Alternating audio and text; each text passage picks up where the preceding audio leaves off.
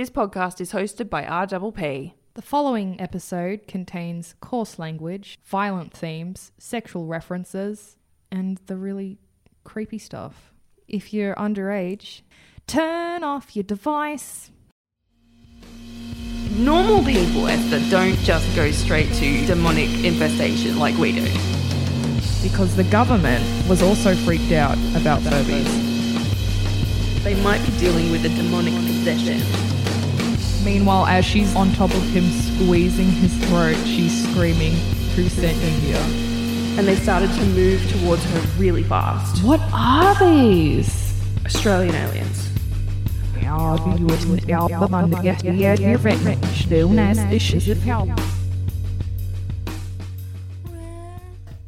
Okay, welcome back everyone. It's Gemma here from I Think My Fridge is Haunted. We are on season four, episode thirteen. And what does that mean? It's the end of the season. Don't cry, we will be back in some way, shape or form. Uh, but we do need a little bit of a break first. So uh, bear with us. But today, to end our season, we have a wonderful guest. It is Ash from Lantern Ghost Tours. Hello. Hello, Gemma. I'm so happy to be here with you on this fine afternoon. Thank you so much for coming all the way down from Melbourne to the peninsula. The peninsula, yes. It was quite a nice drive, fortunately, and a beautiful day for it. Okay, awesome. So, um, yeah, we just so you know, kind of anything goes on this podcast. Mm-hmm. So it's like, you know, you don't have to be like formal or anything like that. Um, is swearing allowed? Yes, swearing is allowed. Excellent. Um, we also accept unpopular opinions. Mm-hmm. Yeah, and tangents, many, I, I many tangents. Creepy tales from the beyond, which I specialise in as a ghost host. I'm so excited. Contain quite a few unsavoury characters, a few colourful words, and so it's good to know that I can let it rip. That's That's what we do at the fridge, yes. So shall we start from some for, with some facts from the freezer? Facts from the freezer. Oh, my God, you listen? Of course I do. Facts from the freezer. Facts from the freezer. So do you want to go first or shall I go first? Uh, you can go first. Okay, so I was thinking, because Lantern Ghost Tours is in both Australia and the U K, I thought I would do a um, a fact about the longest and shortest flights because it's sort of, you know, international today. So how about this? There was a flight service run by Qantas in the mid nineteen forties which went from Australia to Sri Lanka, and it took over thirty hours, and it was actually called the double sunrise flight because people on the plane would sit, would be there for so long that they would see the sunrise two times. Oh, wow. Um, but these days, the longest commercial flight is the Singapore Airlines, Singapore to New York, which takes just under eighteen hours. And just on that as well, the shortest commercial flight takes less than two minutes. It goes between the two islands of Westray and Papa Restray in Scotland's Orkney Islands, and it takes about ninety seconds. That's very efficient. I what, know. What was the? How long was the plane ride that everyone got lost in in the famous noughties T V show Lost? Wasn't that meant to be the longest? Oh, was it? Trip in the the longest trip in the world or something? I have to Sydney, be honest. I actually have never watched Lost. Um, is that supposed to be like a double sunrise flight? I thought it was meant to be one of the longest flights in the world, which right. is why there was plenty of time for them to get lost on some purgatory island. Right. I've also heard about those ones that go to Antarctica so that you can see the, the lights, like the Southern Lights. Mm-hmm. Apparently that's a bit of a long flight as well. Seems a bit scary for me because, like, you know, if you crash or you have to come down, like, you're in Antarctica. Yeah. You know. No one there but penguins. And who knows how friendly they are. There's no toilets. Yeah. Anyway, how about you? My creepy fact, my fact from the freezer, is to do with local history because I am representing Lantern Ghost Tours, which is all about local history, specific, specifically Melbourne history. Mm-hmm. So the piece I'm bringing to you concerns executions. Oh. We like to keep it dark. So in eighteen fifty-three... it was part of the law that any executed criminals would be turned over to the families upon their deaths so that the families would claim the bodies of the executed and give them a good Christian burial right. as they saw fit. Okay. However, something happened in eighteen fifty-three that made them change the law. You see, this is when bushrangers were roaming about, and one bushranger by the name of George Melville was caught, captured, and then hanged for his crimes. And then his wife, Missus Melville, collected the body, as was her right, and then she took his body, and instead of burying it, she propped him up in the window of her oyster shop off Little Burke Street. What? Yep. Thankfully, because it was an oyster shop, there was some ice in the window, so that managed to preserve him. But this was, in some way, a protest against the government for what they had done to her husband, but also a way for her to make money, because she would invite people in to have a gander at her husband, have a gander at the corpse, pay her a penny. Oh my God. She might charge them to take a souvenir, maybe a piece of his clothing, maybe dip some a handkerchief in the blood and take that home. What? And after that, it so scandalised and embarrassed the Victorian government that they said, all right, that's it. What do you want? You, you, we, we can't give the bodies back to the families anymore. And so from that date onwards, they legislated that anyone who was executed had to be buried on the jail grounds. Wow. All because of Missus Melville and her enterprising business sense. Missus Melville. I wonder how long she planned to keep him there. I'm also as long wondering as the ice about lasted, I well, I'm, one, I'm I'm worried about the afternoon sun. It's going to get a bit stinky at some point. Mm-hmm. What? Oh my Lord. I that's can go so a little crazy. Bit further if you like. Oh, I, I we go further here. Because this is happening in the eighteen fifties. Over in England, there were a lot of folk tales about the power of a, an executed criminal's corpse. It used to be part of the folk medicine that if you have something that medicine can't cure, maybe the shock of touching a dead body or of using a piece of the hangman's rope as a charm right. would cure you of those diseases. So even though it's not mentioned in the sources, I suspect that that's an example of some of the folk traditions being transported across by the convicts. Right. And that she was charging for the privilege of people accessing that form of folk medicine. You're probably so right. That's so, so true. Like, um, oh, if you've got a sick family member, maybe they've got consumption or something like that. Two hairs from a from an executed criminal, you know, in their tea or something like mm-hmm, that. Absolutely. Yeah. Wow. Uh, there's a there's a short story by the author Thomas Hardy. I'm sure most people will remember him from studying him in high school. Uh, and he wrote a short story called The Withered Arm, and it is about a woman who has the affliction of a withered arm that just can't be cured. Mm-hmm. And so she goes to see the local doctor, and he gives her the advice that you have to turn your blood. And the way that she goes out to turn her blood is to touch a still warm corpse fresh from execution. Turn that, your blood? Turn your blood. That's what does that mean? That like change your blood? Or as in the contact with the recently executed corpse is powerful enough to then shock your body into curing itself. Right. It's really interesting. The Withered Arm by Thomas Hardy, I recommend reading that. And is this a piece of fiction? This is a piece of fiction, but it was certainly uh, based in the real folk tales of the time. Um, did she did she fix the arm? Was the arm fixed? No. And there is a twist ending. I'm not going to spoil it, but Don't spoil it for me. There is a fantastic twist ending. All right, cool. Okay, I'm going to have to I'm going to have to track that down. So can you tell us a little bit about Lantern Ghost Tours? What they are. I already know what they are because mm-hmm. um, I've actually been on one of their tours a couple of years ago. Which my, one? I did the Pentridge one. Mm-hmm. I did it in twenty nineteen. My friend Miriam told me about it. She said, do you want to go to Pentridge and do this this ghost tour? And I was like, yeah. And we just had the best time and um, yeah, you know, I just, I, I so wanted to get like a ghost. I was taking all these photos and stuff. I so wanted to get some sort of weird orbs or what's that smoke? But, you know, I went through those photos afterwards. I, I, I went right up close into every single corner and I couldn't find anything, sadly. But, oh, rats. Um, yeah, anyway. But I'm sure they're there. Of it's course. A creepy place and a lot of crazy stuff has happened there. You would be surprised how many people do email us afterwards and say, hey, I didn't see this on the night, but look at what but I captured on my camera. Right. Uh, there are some fantastic photographs. Awesome, awesome. Um, but if I could talk about Lantern Ghost Tours. So as you cool. mentioned before, we run out of Australia and also the U K. I'm affiliated with the Victorian branch, so I do the tours around Victoria. We mainly do uh, inner city Melbourne tours, but mm-hmm. also going out towards Point Cook Homestead, Ainsbury Homestead, J Ward, out in Ararat. Um, I do the ones closer to home, uh, mm-hmm. Pentridge. I do the Pentridge tours. Excellent. Love that building. Oh my goodness. It's very interesting. It's incredible. And it's the it's only... like an old ship. Uh, yeah. You know, it's It it's is crazy. Like stepping back in time. Mm. And what's extraordinary about the Pentridge tour is that it operates out of D Division. And so Pentridge was originally seventeen hectares.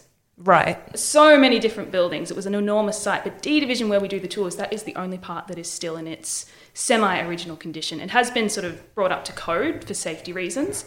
But it's definitely not like a falling down building. Mm. I mean, considering it's, you know, it's over one hundred fifty yeah. years old, um, it, there's, it, I mean, it's really, everything's really intact and everything's like, it looks to me to be really well preserved. Yeah. So it was sold off for private development after it was decommissioned. And if you go there now, it's, it's quite a shock to see how different it is. Mm. Um, the like the enormous high-rise apartments, and they've kept, and they're colourful. Yeah, they've kept some of the bluestone facades because there were some parts that they legally can't knock down because of heritage laws. Right. But yeah, D Division is the only part of Pentridge where you are allowed to go in and experience what it's like to be in a nineteenth century prison. Because even though it only closed down twenty years ago, mm-hmm. it was still operating as it had been in the nineteenth century. So you didn't have any modern amenities there. It wasn't like, uh, oh, um, what's that prison show? Wentworth? It wasn't like Wentworth. Orange is the New Black? Like, yeah, yeah. It's like, you know, where they've got all their little cards, like, this is all very high tech and stuff. It's very much like, you, like they could film a movie mm. there and pretend that they were bushrangers. Well, there was a part of Pentridge that was very high tech. Um, however, it burned down. Ah. This is the infamous Jika Jika, which is meant to be a prison within a oh, prison. Oh, the Jika Jika fire. Mm-hmm. Yes, I read about that. So this was all brand new technology, latest up to speed, everything automated. But of course, the prisoners, uh, Jimmy Lufton of the Chopper film fame, right. being among them, Uh, they all got together and decided, well, we're going to trick the system. We'll put our mattresses up against uh, the ventilation, the walls. Um, we're going to cut the cameras and lure the guards in by starting a fire so they'll come to check it out, and we'll just jump the guards and then escape. However, when they started the fire, it shut down all of the doors, and so nobody could get in and nobody could get out. Right. And so as part of this attempted escape, a number of prisoners died in the fire. Yeah. So then they thought, okay, maybe maybe high tech isn't the way to go. Mm-hmm. Mm. Wow. And w- do you know what year that was in? That was the eighties, I believe. Yeah, because um, there were like four or five people died, I think. Mm-hmm. Yeah. Um, I was going to say also, um, so Lantern Ghost Tours, you also operate New South Wales, South Australia, Queensland, as well as in London. Mm-hmm. And you guys have even been on like breakfast T V. You've been on Sunrise. Oh, yeah. Yeah. We've done lots of different television spots. Uh, Coxie's Big Break is one that we've got up on our, on our yeah. website as well. But I think it really indicates there's a mainstream appeal to things like ghost tours. That even even if you're really a skeptic, you've still got that interest. Even if it's not so much in ghost tours, there's still something deep within us that we're fascinated by the macabre. I always say I'm the one who goes to a barbecue and gets the ghost conversation going. Everyone has a story. I always say Everyone this. Everyone does. Yeah. What I especially love about these kind of stories and the stories of the macabre and beyond the grave, even if you're not interested in ghosts, you don't believe in ghosts, you're not superstitious. If I said to you, here's a house where a family was murdered, even if you were not superstitious in the least, you still wouldn't want to live there. There is something about tragedy that stains Speak an area. For yourself. But, you know, even the most staunch skeptic would still sort of feel a little bit weird about yeah. being in a house where someone had been murdered, or if you said, here's a lovely coat, but someone died in it. Mm-hmm. You know, there's something there's something about it that lingers, that, that weird association that just creeps us out, even if yeah. we're not superstitious by nature. Yeah, yeah. And it's I, I, I find I, I find the death industry and the death care industry to, very, to be very, very interesting. And we do live in a culture, I think, where if somebody dies, it's very quickly the body is taken away and someone else deals with it. Mm. We don't really like to think about death a lot and mm. what happens after death, and we don't want to clean the bodies. Mm. And we and we we don't want to bury them that's ourselves. That's so Someone anomalous else. In human history. You go back one hundred years, people would die in their beds in the house, mm-hmm. and then usually the women would be the ones to wash them and take mm-hmm. care of them. They'd put them the like on the on the dining room table, and, and for a few days they'll have neighbours coming in to pay mm-hmm. their respects and, you know, bring food and that kind of thing, and, and, and, and they would dress the body and, and that type of thing. It was very much done in the home. Yeah. But, yeah, Death I think... Death was ever present. It was everywhere. So true. And it was considered to be like a beautiful act of respect and, mm-hmm. and love to do a gesture like taking a lock of hair from the deceased person. Mm-hmm. Whereas we today, I think, might think that's a little bit creepy yeah, or a little a bit, bit weird. weird. But for them, that was just wanting to keep a part of their loved ones with them. Mm-hmm. Mm-hmm. There's very much a disconnect, which is why we don't like things like murder houses or murder jackets and that kind of thing. Mm. Yeah, death is very much kind of like that happens over there. And if it happens to us, someone, we pay people to come and make it go away. Yeah. What I always loved about working for Lantern Ghost Tours, we do tell lots of creepy stories about uh, apparitions and perhaps people that haven't passed on yet. Mm-hmm. But there's enough dark history and there's enough of the macabre that's fascinating so that even the skeptics always come along and have a really good time. My favourite thing is when you get the husband and the wife. The wife is the one who bought the ticket. The husband's up the back with his arms ah. folded and he's saying, oh, I don't believe any of this. Yeah. By the end of the night, he's just leaning forward, his arms drop, and he's just fascinated. And then what happened? And then what happened?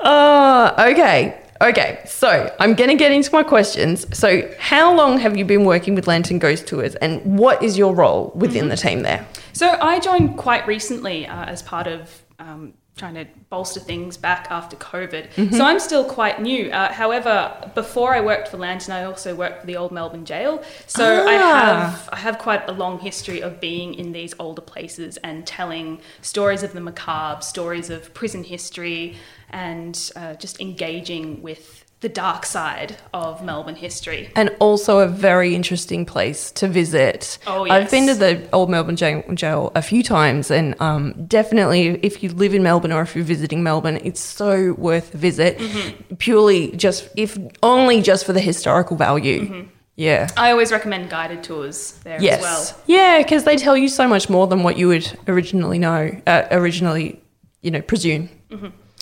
So yeah, I'm I'm a recent uh, a recent employee, um, but as I said, I've got that long history of being engaged with it, and so I, I was started up fairly quickly, and I became just a regular ghost tour ghost host, I like to call it. And my job is to uh, go to places like Williamstown, Pentridge, and uh, in the Melbourne C B D. Uh, I take a group of about twenty people, and my job is to just scare the pants off them. Excellent. Scare the wow. pants off them and also educate them quite right. sneakily. We, we draw. It's like them. We've got the same job, but you yeah. get paid. I, I draw them in with the creepy stuff, and before they know it, they're learning about Melbourne history. Yeah, and they're having right. a great time. It's like incidental exercise when you're going up the stairs. You don't know you're doing it. So I did the Pentridge tour back in twenty nineteen mm-hmm. with my friend. Um, there's a story, and just really quickly, for people that don't live in Melbourne or maybe our overseas listeners, Pentridge is a prison. It's located um, in the north of Melbourne. Uh, it was in operation between eighteen fifty-one and nineteen ninety-seven. Many, many, ex- well, a lot of executions happened there, with the last happening in nineteen sixty-seven, and it's got loads of notable prisoners like Ned Kelly, Chopper Reed, the Brownout Strangler, Eddie Leonsky, who I still haven't covered, but he is on my list. Um, the Russell Street Bombers, the Hoddle Street Massacre shooter Julian Knight, gangster Squizzy Taylor, who in Australia is quite a famous person from the twenties. Um, and also there's a lady called Jean Lee, who was the last woman to be executed in Australia. And I was wondering if you could tell me a little bit about her story, because it is quite sad and quite it's, interesting. It's quite a tragic story. Yeah. Um, if I could give a little bit of context before we get into that. So in the state of Victoria, we had about one hundred eighty-six executions altogether. Five of those were women. Five. Only five. Only five. There was a real hesitation to hang a woman because there was a chivalrous impulse that these are just poor women who have been led astray. So even if they were murderers or had committed some terrible crime, there was the impetus to show them mercy and to commute their sentences to life sentences rather than execution. Right. So our first uh, woman who was hanged in Victoria um, was a woman on the goldfields by the name of Elizabeth Scott. After that, from the eighteen fifties onwards, we don't have any more women hanged until in quick succession in the nineties, eighteen nineties, there was a depression. With depression comes desperate people and a lot of horrendous crime as people try to survive. Okay. And so we had three women executed all at once in that decade. And then no more women mm-hmm. until Jean Lee in nineteen fifty-one. Wow, isn't so that, that interesting? That gives you a bit of context to how unusual it was. And also consider that we hadn't been executing people for a long time as well. There was more of a humane impulse to show mercy, and there was a movement away from capital punishment and towards uh, prison for life. Mm-hmm. So Jean Lee, let's talk about Jean Lee. Um, Jean Lee, when she was eighteen, married a man. The marriage went sour. And within about two years, uh, she had divorced him and she had a baby girl to look after. Now, what do you do if you're a divorced woman in the forties living in Sydney? Well, what you do is you're forced to prostitute yourself. That was the only way that she could make money for her little girl to survive. Mm. A couple of years pass and she meets a man called Robert Clayton. Uh, Robin Clayton is a nasty crook. Um, He's a con man, he's a swindler, he's a thief, all kinds of things. And he ran around with another guy called Norman Andrews. So once he starts dating Jean, he starts roping her into his scams. And what they like to do is that Jean would go to a bar, she would pick up a young man, take him back to her apartment, and they would have sex. Mm-hmm. And then Robert Clayton and Norman Andrews would burst in together and they would start threatening the, the young man, saying, "You slept with my wife, you owe me money, you have to pay us before we leave." And so that was their con. That was the scam. Yeah. Okay. They, they would act as the jilted husband and the friend who were trying to get reparations. Dirty deeds. Dirty deeds. It all goes very well. This scam is quite successful. Having sex outside of marriage was frowned upon, and so these young men would just do anything to get these men to go away. And, and they to, might have had a wife or exactly. They might not be married and they don't want yeah. people to find out about their, you know, scandalous exactly. activities and that kind of thing. So they've they've kind of got a lot on the line if they've mm-hmm. been busted. So one evening, Jean Lee, Robert and Norman, they're all at a bar and they see an old man who's flashing around some cash. His name is Pop Kent. Pop is his nickname, and he's just won it big at the races. He's just won a whole heap of cash and he's spending like there's no tomorrow. Right. So Robert says to Jean, "I want you to pick him up." And she does. She's quite successful. She seduces him. They go back to his flat and they have sex. Then the two of them, well, actually no.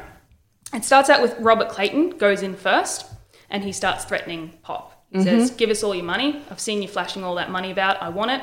If not, I'm going to tell your wife."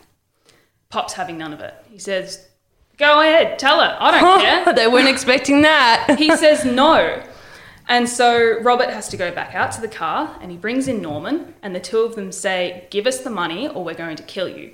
And Pop is still having none of it. He says, "Go ahead. What, what are you going to do to me? Get out of here." He's being very dismissive, doesn't take it seriously. This is when things turn ugly. Robert Clayton, Norman Andrews, tie Pop to a chair. They start burning him with cigarettes. Mm. They strip him naked. They start whipping him, beating him, anything to get the money from him. At some point, we believe that poor Pop uh, gave them the money, showed them where it was, but they were convinced that he had more stashed away somewhere. So there was nothing that Pop could say that would make them stop torturing him. Right, even if he didn't have any more, they were convinced of it and they just persevered. Through this torture, Pop dies. Oh. And so the three of them are now standing with Pop's corpse in front of them, still tied to the chair. Marks all over it. Marks Obviously, all over it. This it, is it's, not just... It's a... an absolutely horrendous crime scene. Yeah. You didn't just walk into a door. Exactly. So they decide, we've been seen with Pop all night. There's no way that this won't be traced back to us. Mm-hmm. So what they do is they just wait in the room next door for the police to arrive. Police arrive, see the scene, and they arrest all three of them. Oh. And when they start questioning them, Jean takes all responsibility for it. Jean says, no, it was me. I was the one who killed Pop. Everything you see on him, all the cigarette burns, that was me. Robert and Norman didn't have anything to do with it. She throws herself under the bus. She throws herself under the bus. And we believe that Robert put her up to it because, remember, as I said before, they don't hang women. Right. So if Jean says, I'm responsible for the murder, they're probably going to let her off easy. They won't kill her. Mm-hmm. But if the boys admit that they do it, then... It's kind of a sure thing. Yeah, it's a sure thing that they won't get their sentence commuted. Wow, okay. Anyway, they're taken to court and the verdict comes back. All three of them are found guilty for murder and the judge says that all three of them will hang. And at that point, Jean throws herself onto the floor and starts sobbing hysterically, saying, I didn't do it, I didn't do it, Robert, why won't you clear me? She's just begging for mercy and absolutely terrified that she's going to die because she wasn't expecting this. She right. thought that she would protect her lover and friend and not be hanged for it, and suddenly yeah. it's all turned sour. For all of them. For all of them. Mm-hmm. Do you think that they looked at the corpse and they're like, a woman didn't do this, this is torture? Like mm. this is... It's fairly obvious when you look at it that it, it would have taken quite a strong man to... restrain Pop, because even though he was old, he was a fairly feisty fella. Right. You know, it would have taken a man to restrain him and, and commit those acts. But all three of them were implicated in the murder, so all three of them were sentenced to death. Mm-hmm. So where Pentridge comes into the story is that D Division, which is the wing of Pentridge that is open and where we take people where, through. Yeah, where we've been to, yep. That's where the gallows are and that's where the condemned cell is. So Jean Lee, throughout the incarceration before the execution, is apparently just absolutely hysterical because, remember, she's still got a little girl. She's still right. got a, a baby that she has to look after. So she's just completely hysterical. And on the morning of the execution, she is so hysterical that they actually have to drug her in order to get her out to the gallows. Oh, wow. However, they gave her too much.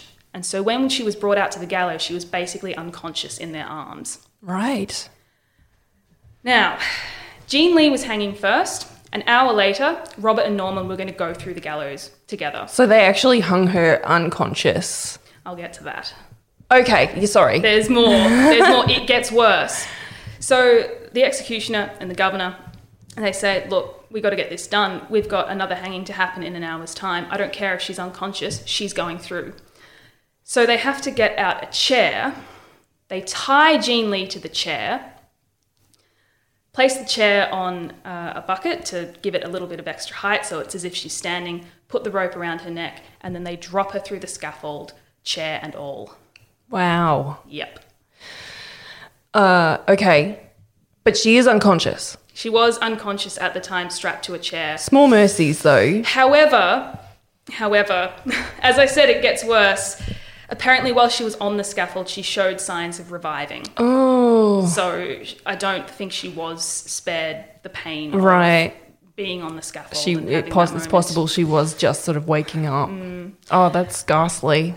Absolutely horrendous. So an hour later, Robert and Norman are brought out to the scaffold, side by side, hoods over their head. And apparently their last words were, yeah, see you, Norm. See you, Bobby. Wow. That really shows you the difference between them, the way that Jean was willing to die for Robert and that he didn't even care at the end. Yeah. He just greeted, he just figured that, well, it's another day. It is what it is. It is what it is. Wow. Not a thought for Jean Lee and everything she sacrificed for him. Wow. It's, it. yeah, that's a tragic story, really tragic story. Uh, yeah. Uh, so I, actually I read about... um. There was I I read on Wikipedia there was a guy called Alfred By. Have you heard of this guy? No, is this on in Pentridge? Yeah, it said hanged December nineteen forty-one, hanged while sitting in a chair after nervous breakdown. So I'm wondering with Jean, the mm-hmm. way that they did that to her, it was kind of an old trick that they had done before. I think so, yes, because I mean if you imagine you're getting taken out of the condemned cell to be hanged, you might as well fight for your life. What have you got to lose? Exactly. And so to protect the governor, the sheriff, the hangman, sometimes you do have to do things like restrain them. Restrain. Or drug them, as was the case with Jean. So when I when I was at Pentridge mm-hmm. doing the tour, I I really wanted a sign from Chopper. Everyone does. I hung around his cell for ages. Like mm-hmm. I was like, right, I'm getting a sign. I was like, Chopper, are you here? Give me a sign. Uh, have you ever had any weird experiences in there, or do you know of any weird experiences that have happened in his cell?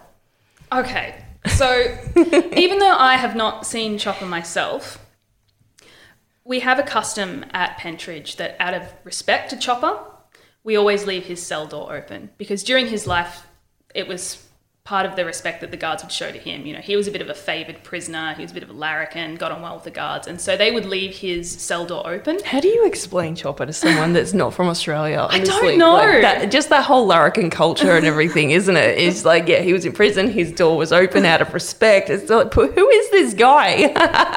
So Chopper was in the protected area of D Division. So there's a, a great... Um, uh, a gate that covers uh, the stairwell and just blocks off about six cells down the end. So they were able to leave Chopper's cell open and let him prowl around that area, yeah. uh, around the stairs. But he was still secure. Like there's no yeah, risk of him getting but out. He just had definitely more space than everybody yeah, else. And, and, and you can imagine in a prison what that does to your status and hierarchy, like the power yeah, that that gives absolutely. You to be given even untouchable. That, untouchable, exactly. So I do know that we we keep his door open out of respect. Sometimes cheeky customers will go in there and they'll close his door. Without fail, it's open. It's opened on its own the wow. next morning. It, cool. Yeah, it just it just always stays open. I don't know what it is about that cell, but if you close it, without fail, the next time you go back there, it will be open. That's awesome. Mm-hmm. He's like, excuse me. Uh, we have a lot of people who um, see a shadow next to his cell, as if someone is sort of leaning back and, and watching the tour as, as we go you down. Can imagine, he probably would. He'd probably, yeah, because yeah, from that, from outside his cell, um, you can kind of see down the, the prison, really, mm-hmm. or, or at least down that sort of wing, can't you? Mm-hmm. So it's a really good vantage point. So mm-hmm. I, you can kind of imagine him sort of leaning against the wall, just kind of and keeping an eye. Yeah, yeah, yeah, yeah. So I always find that quite creepy, because I have my back to Chopper's cell when I'm delivering a little spiel uh, down the end. And sometimes I'll just have people that are looking behind me and just sort of staring at the wall behind me. And I'm like, oh, please let just it not be someone behind me. Look behind you. uh, like hair's going off in the back of my neck. Sir, what are you looking at? Oh, I think it's awesome. I, I, yeah, I just think the, um, the concept of his ghost is just so cool, because it's not your usual kind of like old man in chains and mm. that kind of thing. Like he's a modern kind of guy. Yeah. And just the power and the presence that he has, that you still feel like he's standing back there looking over his kingdom and just letting you know that I'm here. Yeah. You're in, you're on my turf. Yeah. Um. So has anything kind of weird or creepy ever happened on a tour, like whether it was paranormal or not paranormal? Like even if it was sort of something that people thought it was paranormal, it, it just like and freaked everyone out? Without fail, something creepy always happens at Pentridge. And some of it you might say, oh, it was just a pigeon fluttering away. But there are always these creepy banging sounds, a sound like a cell door slamming shut when there's no one up the top. There's always something creepy that happens. And we don't orchestrate any of this. We don't do jump scares. Yeah. It's just that throughout the tour, something will happen to make us jump or surprise us, or you'll hear these weird sounds. Someone will take photographs and there's orbs everywhere. Pentridge is quite an active site. Cool. And considering everything that's happened there over the course of its, you know, one hundred fifty years, it's not a surprise. I guess like they would probably have like security guards that would have to like, you know, walk around there at night. It'd be pretty creepy for them. Mm. I can tell you one story. So the third level, uh, my colleagues who are spiritual and mediums, I'm in it more for the history, but there mm-hmm. are some who have quite sensitive uh, natures, and they say that there's two spirits that walk around the top floor. Apparently they're the spirits of guards, and they just march in a circle up the top, wow. just patrolling their territory. And they have warned me, don't go up there, because if you run into one, as in some one of them passes through you, there's a good chance you'll take it home with you. Ew. And I sort of thought, oh, yeah, whatever. But one evening, it was myself and, and the gatekeeper, and um, on the top floor we have a, a little box where we keep extra lanterns and things like that. So we're locking up, and uh, my friend uh, is just locking up, coming down the stairs, and he said he felt as if something had pushed him over the railings and was trying to push him, as in to, to kill him, to throw him from the railings. He said something just slammed into his chest and almost knocked him off the balcony. Holy cow. And I said, are you okay? And he said, it feels like something hit me. And he's not much of a, uh, like he's a bit of a skeptic, so he just brushed it off and thought, oh, it's nothing. But he told me that when he got home that night and he went to sleep, he said his poor partner said that there were the sounds of people talking all throughout his house. She said that she couldn't get to sleep because she kept hearing people talking and having conversations and screaming. And so when he woke up the next day, that's when things got weirder, because lights would flicker when he entered the room, the radio would go off. It was really disconcerting. And so his partner went out and said, I think you're haunted. I'm getting some sage. We're going to do a little cleansing ceremony. You've obviously brought something home with you. I think my boyfriend is haunted. I think my yeah. boyfriend is haunted. That could be the sequel podcast. Yeah, yeah, yeah. Oh, that's nuts. I hope they got rid of it. Yeah, well, the the saging and the cleansing ceremony worked. And after that, she always made him wear little go amulets. Go back to Pentridge. She, she would make him wear uh, amulets and things like that to keep him safe. She's like, I don't want you bringing anything else home. I don't care if you work there, but you're not bringing it into this house. Yeah, yeah, it's always a danger, isn't it? So I always warn people, if you are particularly sensitive, maybe don't go up to the top level, because okay. th- those guards, if they walk through you, it's not a pleasant feeling. How bizarre. So is there, do you, of, of the places that you've done tours, mm-hmm. Um, do you have like a favourite? Like, ooh, tonight I'm doing Pentridge, or tonight I'm doing wherever. Oh, Pentridge without doubt. Is your favourite? Yeah. Okay. But that's because I worked at the Old Melbourne Jail, so I, I love prison history. I yeah. love prison history. I love talking about, you know, uh, the lives of people that pass through those buildings. Yeah. We went to the um, the prison tour of um, Beechworth, Beechworth mm. Jail. That was really interesting too. Yeah. Um, is there a building that you'd really like to get into that maybe um, it's not allowing visitors? Pentridge again. Mm. F Division next door. Oh. So we're in D Division. Yeah. Which used to be the um, the cell the cell block where they had prisoners on remand. Some female prisoners were kept there in the early days as well, and also where they had the gallows. But F Division next door is still pretty much intact. I believe they're going to turn it into apartments at some point, but F Division is the oldest cell block on uh, the Pentridge grounds. It was the very first one that was built. Right. And it's quite fascinating because uh, in the early days, Pentridge was built to relieve pressure on the Old Melbourne Jail in the city centre. Okay. They, they, brought, they brought prisoners out here on stockades, and then they, they built the actual cell block. It's a lot bigger than Old Melbourne Jail as well, isn't yeah. it? Yeah, but originally F Division uh, didn't have the cells in the same way that Old Melbourne Jail did. What they had was just a big dormitory. And so they thought, we can't bring male prisoners into this dormitory. They're all just going to fight. It'll be a disaster. Yeah. What if we bring the girls in? Right. They won't fight at all. No. What are girls going to do? They're girls. They're not going to fight. They'll just get along. They'll sleep nicely in their beds. Mm. It'll all be it'll all be fine. Then what happened? And, and then it all went horribly, horribly wrong because the girls just got into fights with each other. I've seen Wentworth. We've all seen Wentworth. And there was even a royal commission into it. Oh, it was my such Lord. a disaster trying to keep these criminal women in a dormitory together. Do you know what years this what we're... We're talking eighteen fifties. Right, okay. Yeah, like so really, even in the early really days, early the days. Women just did not want to get along. Absolutely. Uh, scratchings, bitings, maulings, punching. Hair pulling. You, hair pulling, oh you name God. It. And in the royal commission, they also cited lewd sexual behaviour. Gross acts of sexual indecency. Well, now, I don't know if that's girls having it on with girls or prison guards having it on with girls. I don't know all the details. They're very cagey in the report. Could be all of the above. Could be it could be everything on the menu. Yeah. It could be all of it at once. Shenanigans. Shenanigans.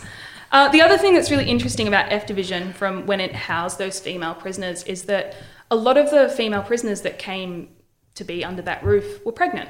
Right. Uh, if, if you think about the way that women would fall into poverty, that they were literally called fallen women because you would get pregnant and then your families would toss you out of home. Right. Because you brought shame to the family. Or you eloped, you ran away with a young man, and then he dumped you when he found out you were pregnant. He had no intention mm-hmm. of marrying you. He just used you, abused you, and lost you. Uh, so these poor girls would come to places like F Division or Old Melbourne Jail. Some of them might even deliberately commit crimes as a way to get a roof over their heads oh, while they wow. gave birth. Yes, at least I'll have like a bed and food. Mm. The the medical care wasn't the best. The problem with having a lot of people in a confined space is that it allows for a very easy spread of disease, mm. but it's still better than giving birth on a street corner without a roof over your head. Mm-hmm. And so the place that I really want to get into in F Division, um, if, if you go to the site of Pentridge, uh, the room I'm thinking of is visible from uh, the Warden's Walk where you, you look up. It's right next to D Division and there are these old-fashioned windows. And it's the room behind those windows that we believe was used as the nursery. Okay. That when the women gave birth in that dormitory, they would take the little babies up the stairs and look after them in that communal nursery. Okay, so that would be I, interesting. That's where I would love to go and have a look around. Why is it closed? Uh, it was sold off privately and whoever the private developer is just hasn't got around to putting it together. I wonder what it looks like inside. Exactly. Like, does it? Are there still really, really old remnants of history in there or does it, is it just... I imagine it would look fairly dilapidated on the inside. Last I heard, they had been doing some work on it trying to keep it together. Um, but if it's anything like the other cell blocks that have been converted... It, they're probably just going to gut the insides. So mm. I really want to get in there before they do get around to gutting the I insides. I hope you do. How interesting would that be? Yeah. I mean, for example, G Division, which was the psychiatric wing of Pentridge, is now a children's daycare. Oh, it's really? Been completely transformed into a children's daycare. Wow. All they kept was the facade and some of the bluestone, and that's it. Yeah. Tell me about some of the other tours anyway. Mm-hmm. Yeah, it's not just Pentridge. It's just, you know, what, what else is, is on offer through Lantern? Yeah, so I do the Melbourne C B D tours, which I love because we go through all the little pokey alleyways and it's a way to go back in time and think, well, this is where your ladies of the night would have lived. This would have been all these different families crammed into tiny little apartments. This is where your factories were. You know, this is the vibrant... yet seedy side of Melbourne that's really hidden by the grand facades left mm-hmm. over from the gold rush where we have beautiful Parliament and the Paris and Collins Street. I love going down the back streets and saying, well, Me this, too. this is what it was like for ordinary people. That's what Melbourne is the best for, like just the alleyways, mm. like what's hidden down the alleyways. And that's what like Melbourne is kind of famous for, mm. isn't it? Whether it's like a really amazing cocktail bar yeah. or like some kind of like remnant of history. Yeah, so Little Lonsdale is where most of the red light district was. Right. Right. If anyone knows where Madame Brussels is, um, yes. Madame Brussels yeah, yeah, yeah. is named after a famous brothel madam. Ah. Um, uh, and up around there, this is a favourite fact of mine, um, they used to have Juliet Lane and Romeo Terrace mm-hmm. facing each other, and this is in the red light district. So if you liked girls, you would go to Juliet Lane. If you liked boys, you would go to Romeo Terrace. Really? Yeah. Th- that, those little lanes no longer exist, unfortunately. Why is that not a T V show on Netflix? Come on, guys. Be like the Australian version of Harlots. How cool would that be? Yeah, exactly. That's what I want to say. That's what I want to say. But the lives of the sex workers and the brothel madams were incredible. Like, it just, the, the most amazing... incredible characters, enterprising women doing the best they could at a time where women's ability to make money and control their own lives and finances was so restricted. Mm-hmm. Yeah, yeah, just like you, you, you would have to have a little bit of ingenuity to uh, think outside the box, I think. Mm-hmm. So, and people can have any of these tours that you guys offer, like mm-hmm. privately as well, right? Yes, if you've got a big enough group. So what's a big enough group? Uh, fifteen. Okay, right. About that. Okay, cool, cool, cool. So um, I noticed, you know, that you guys offer private tours as well. And just on that theme, so a couple of episodes back, probably about five or six episodes mm-hmm. back, we did a show where a couple of friends and I were talking about a dodgy paranormal investigation company that I booked for a hen party. Oh. And it turned out um, to be pretty disappointing because, like, they were massive fakers. And um, so what is your opinion of fake ghost investigators that give the impression to clients that they're they're gonna they're gonna help you to have this great ghost investigation? It's all gonna be like legit. It, have you ever heard of those kinds of co- companies? Is that a thing in Australia? It, it sounds a little bit sleazy and dishonest, doesn't it? It totally was sleazy and dishonest. I mean, we've got great memories of like laughing about it now, but it was yeah, and they were they were drunk and they were pretending they were possessed, and it was insane. Right. See, what disturbs me about things like that is I'm always very mindful of the history of the place around me. And when you're at a place like Williamstown, Melbourne C B D, Pentridge, you are in a place that is steeped in human misery. Mm-hmm. There are a lot of terrible stories around you, and there is something lovely about the human impulse to try to connect with those stories and try to connect with people who have gone before you, or just to explore the idea of there being an afterlife, even if you're just curious. The idea of going to a place like that and then pretending to be possessed or drunk just seems a little bit disrespectful to me, and yeah. goes against the spirit of what Lantern Ghost Tours represents, which is to try to give an honest experience and to try to take people back in time. And, you know, even if there's no activity that night, you still come away with a sense of satisfaction because you have been able to engage with the past in some way, and you have walked the streets where other people have gone before you, and you have listened to stories. Because ultimately, mm. when we try to connect with ghosts in the past, we're trying to listen to their stories. Right. We're trying to ask them questions about how they live. We're trying to connect in a human way, even though the veil of death separates us. Yeah. And so yep. my opinion of people who fake it is, why? Uh, yeah, look, they were just kind of like, look, it, it, it was a little bit like Jean Lee. That this was their this was their little scam that they did. Yeah, um, yeah, it was hilarious. But like you say, like we were at um, this building that was nine hundred years old. It was in the U K, and it was um, super disrespectful. Yeah, and kind of stupid, to be honest. Yeah, I wouldn't feel comfortable doing something like that, especially at a place like Pentridge, because the gallows are right there. We used to execute people here. Shouldn't we try to engage with that mm-hmm. in a positive way? Mm-hmm. Mm-hmm. And and if we happen to make contact, or if, if people are able to use devices to connect with the, the spirit world, at least that's in an honest fashion rather than just, I don't know, creating a pantomime. I'm glad there's people like you out there that get it, that have such um, an opposite Um, opinion of, of, of the industry than these people that, that we dealt with. Um, and just on that last question as well, I saw online that you guys offer a Paranormal Investigation one oh one class, like mm-hmm. an online class. Um, have you have you done that? I haven't done it because uh, my job is to run the tours, and so the paranormal tours are run by um, some of my other colleagues. But the idea to that is that we introduce the the equipment that we use, we introduce how you might go about trying to connect with the other side, and uh, I, I suppose just trying to equip people with the tools or the knowledge that they need to go out and attempt it on their own. Right. Because some people, I mean, I found that on our tours we often get people who are recently bereaved. And so they come on tours like this to have a genuine experience of the other side, because not only are they trying to connect with the past, with history, but there's a part of them that wants to connect to a loved one that they have lost. Interesting. And so these these sort of uh, the tours and the classes can be helpful for people like that. It puts them in a safe space that they're not going to get laughed at if they say, I think I saw my mother after she died. Then they're not going to get laughed at. They're going to be in a safe space where you can, they can talk about those experiences mm. and they can be given the knowledge and the equipment to go forth and make those investigations on their own. And I think that protects them from the charlatans a little bit, who just want to draw them in and take their money. This gives them the tools that they need to do the, the investigation on their own, and so it's at their own leisure and at their own pace. And if they feel uncomfortable at any point, they can stop, you know.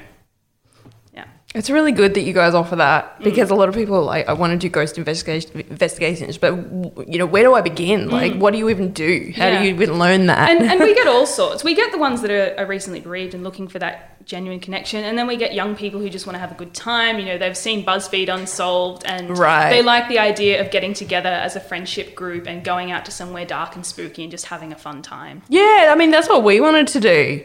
Um And I think we will do it again, like our, our group of friends. We um, it was a hen party, but we wanted to take this really seriously. And yeah. I think the people that we went to, they were like, let's just get them wasted and freak the hell out of them. But mm-hmm. we were like, we don't want to drink. We want to be completely sober. We want to take this seriously. Anyway. Mm-hmm. um, have you actually been able to do any of the London tours? No, unfortunately, because I joined after COVID. Right, okay. But maybe in the future? Uh, I studied in London as part of my degree, um, and uh, it was a guilty pleasure of mine to go on, you know, the Jack the Ripper tours and right. things like that.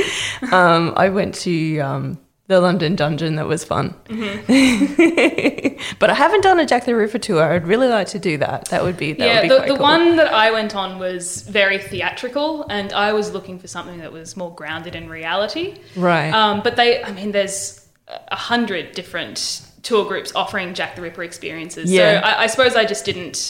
Uh, didn't curate the experience for myself well enough. I should have done more research and thought, okay, these guys focus more on history. That's probably more for me. Yeah, you've kind of answered my last question of what sorts of people are going to get the most out of Lantern Ghost Tours, but you've mm-hmm. really sort of answered that. It's all sorts. And I often find that at the beginning of a tour, I'll ask a couple of questions. I'll say, you know, has anyone been on a ghost tour before? What's our split between believers and skeptics? Right. And I'll sort of tailor my tour on the spot, that if I've got lots of young people who just want to get the pants scared off them, then I'll go with the more dark, creepy, uh, focus on the actual ghost stories. Whereas if I've got lots of skeptics and grumpy husbands who don't want to be there, then I'll try to tell more dark history. Mm-hmm. So still keep it creepy, but focus more on the historical rather yeah. than uh, the ghost stories. Yeah. Or yeah. if I've got, like, there was one evening where we had a, a very small tour group, and uh, just a lot of people who seemed to be recently bereaved and were just really keen to talk about connecting with the other side. And that's when I might use equipment, and I might say, why don't we have a go at trying to contact different Really? Things. So you might yeah. bust out a ghost box or something? Mm-hmm. Wow. Um, because I'm not the paranormal investigator, I usually just keep a K two meter on me and mm-hmm. some dowsing rods. So the K two meter is a very basic handheld device that you use to pick on, on electromagnetic frequency. Mm-hmm. So I'll give that to them, and I'll say, you know, if you use this, you can ask questions. You can say, uh, if anyone is there, can you give me a sign? And if the lights start blinking, then you know that you're making contact. Or I'll give them the dowsing rods, and I'll say, why don't we have a go at uh, yes and no questions, yes and no questions. And yeah, sometimes they'll have th- sometimes they'll use the devices and they'll try to connect with um, the people that I've talked about. Other times they'll say, Mum, is that you? And then you can have a very different experience where suddenly we are still discussing ghosts. We're still very much in the midst of a ghost tour, but then it becomes really personal and quite lovely that this person is having a connection to someone close to them. Mm-hmm, mm-hmm. Can I just ask, for my purely for my own curiosity, um, I want to know, because I, you know, I've done uh, Melbourne Jail, and I've done Beechworth Jail, and I've mm-hmm. done Pentridge and that kind of thing. I, I wouldn't mind going on one of the ones where, like, you do, like, the haunted houses and mansions and stuff, mm-hmm. or the, what would you call them, like, estates. Which one would you recommend? Point Cook is great. Okay. Uh, and Ainsbury as well. I think we only do them once a month now, just because they are so far out of the way. Right. But oh, what are they, like old family houses or old, something? Old family uh, homesteads. So Point Cook is one that I've done a couple of times, um, and this was originally owned by the Chirnside family of Chirnside Park and the Werribee Mansion fame. Right, yes. So if anyone from around here knows the Werribee Mansion, you'll know that that was owned by the Chirnside family. Yep. Chirnside were ridiculously rich. They were among the first Europeans to come here and uh, settle the Port Phillip district, eighteen thirty-five, eighteen thirty-six. And they just basically arrived here, uh, knocked the Wadarung people and Wurundjeri people out of the way and said, all right, we own everything here. Right. And they would just carve up these enormous swathes of the Western District and around Melbourne and say, all right, this is my sheep run, this is mine, this is mine. And just these families just grabbing enormous parcels of land. So the Churnside family, which owned um, the Point Cook Homestead, we can thank them for rabbits.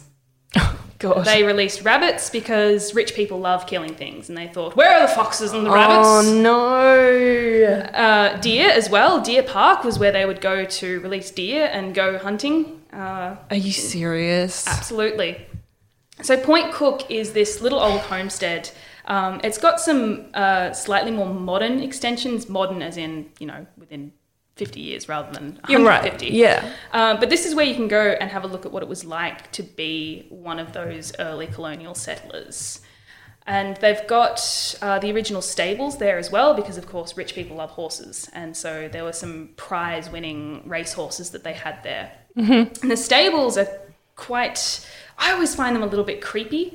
Um Because the the the racehorses that they bred were so successful, they were the targets of people trying to poison the horses in order to upset races. Right. And so the stable boys that looked after these racehorses would sleep in the loft above the stables. And one night, one of them slept through uh, an intruder coming in, poisoning and killing a prize racehorse. Aww. And he was so guilt-ridden and then so hounded by the people around him who said, you must have let this person in. It was yeah, your fault. Yeah, it's your yeah. fault that the horse died. You're in on it. That he then hanged himself from the loft. Oh, that's tragic. It's really awful. Wow. Yeah. Uh, the great thing about Point Cook Homestead is that we get to wander around the grounds a little, a little bit as well.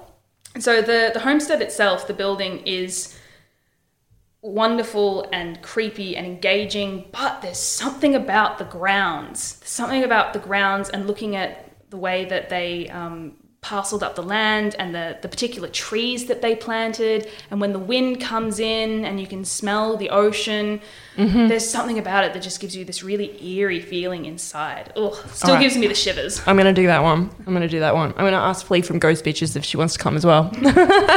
Can you B Y O any ghost, like, reading uh, gadgets mm-hmm. if you want to? Yeah. So uh, on a tour like Point Cook, you'll have fifteen, twenty minutes to look around, and that's when you can go off on your own and you'll have your own equipment to, okay. to look at it. Um, on tours where it's mostly just following me around and there's not much opportunity to go off on your own, I usually ask people, uh, you can have your equipment, but just use it quietly. Yeah, because right. it can be a bit distracting if someone's up Some of them can be super noisy. Yeah. Yeah. Like the ghost boxes yeah. uh, are quite noisy. Yeah. But yeah, we, we do encourage people, if you've got, you know, dowsing rods or a K two meter, something something quiet. Or if you want to record like for E V P and that kind of mm-hmm. thing. Right. Oh, cool. Well, thank you so much for coming in. I am just stoked with all the stories that you've given us and all the facts, and just you're you're you're extremely learned. Thank you. It warms my heart that there are really good people like teaching people about not just history but um, the paranormal in Melbourne as well. Mm-hmm. And uh, yeah, lantern ghost tours dot com, isn't mm-hmm. it? If people want to visit it, if people want to check out any of the tours, mm-hmm. and uh, yeah, do you do you know how we finish the show here? Go on. You need me to tell you? Yes. Okay, yeah. So I say be creepy and you say, but don't be a creep. Okay. Okay, everyone. So until season five, thank you so much, everybody. Until next season, be creepy. But don't be a creep. Woo!